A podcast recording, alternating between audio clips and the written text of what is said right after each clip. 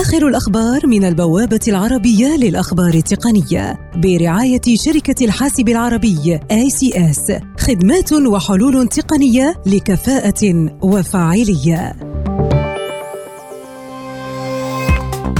جوجل تؤكد أن إيراداتها شهدت نموا هو الأبطأ خلال ثلاث سنوات بسبب المنافسة المتزايدة في مجال الإعلان. وقد تراجعت أسهم ألفابت الشركة الأم لجوجل بعد إعلانها عن النتائج المالية بنسبة 7.5% وهو الانخفاض اليومي الأكبر لها منذ عام 2012 متصفح الويب كروم على نظام أندرويد يعاني من ثغرة تستغل ثقة المستخدمين بشريط العنوان الذي يظهر أعلى الصفحة عن طريق إظهار نسخة مزيفة من الشريط، حيث يصدق المستخدم أنه يزور موقعا امنا.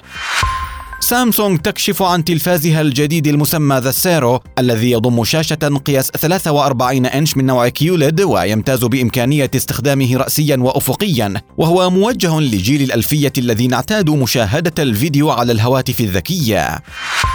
سامسونج تسجل انخفاضا بنسبة 60% في أرباحها التشغيلية للربع الأول من العام الحالي إذ بلغت نحو 5.4 مليار دولار كما انخفضت الإيرادات بنسبة 13.5% بما يعادل 45 مليار دولار متأثرة بانخفاض أسعار الرقائق الإلكترونية وتباطؤ الطلب على الشاشات.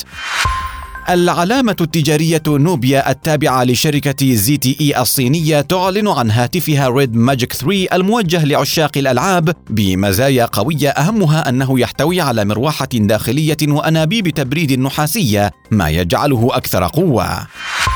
تسريب يكشف صورا للهاتف الذكي القابل للطي الذي تعمل شركة موتورولا على تطويره موتورولا ريزر وهو يشبه التصميم الذي ظهر سابقا في براءة اختراع سعت إليها الشركة.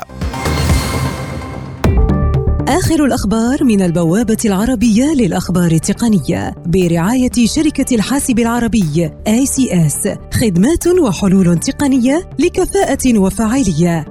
لمزيد من تفاصيل هذه الأخبار وأخبار عديدة يمكنكم زيارة موقع البوابة على شبكة الإنترنت aitnews.com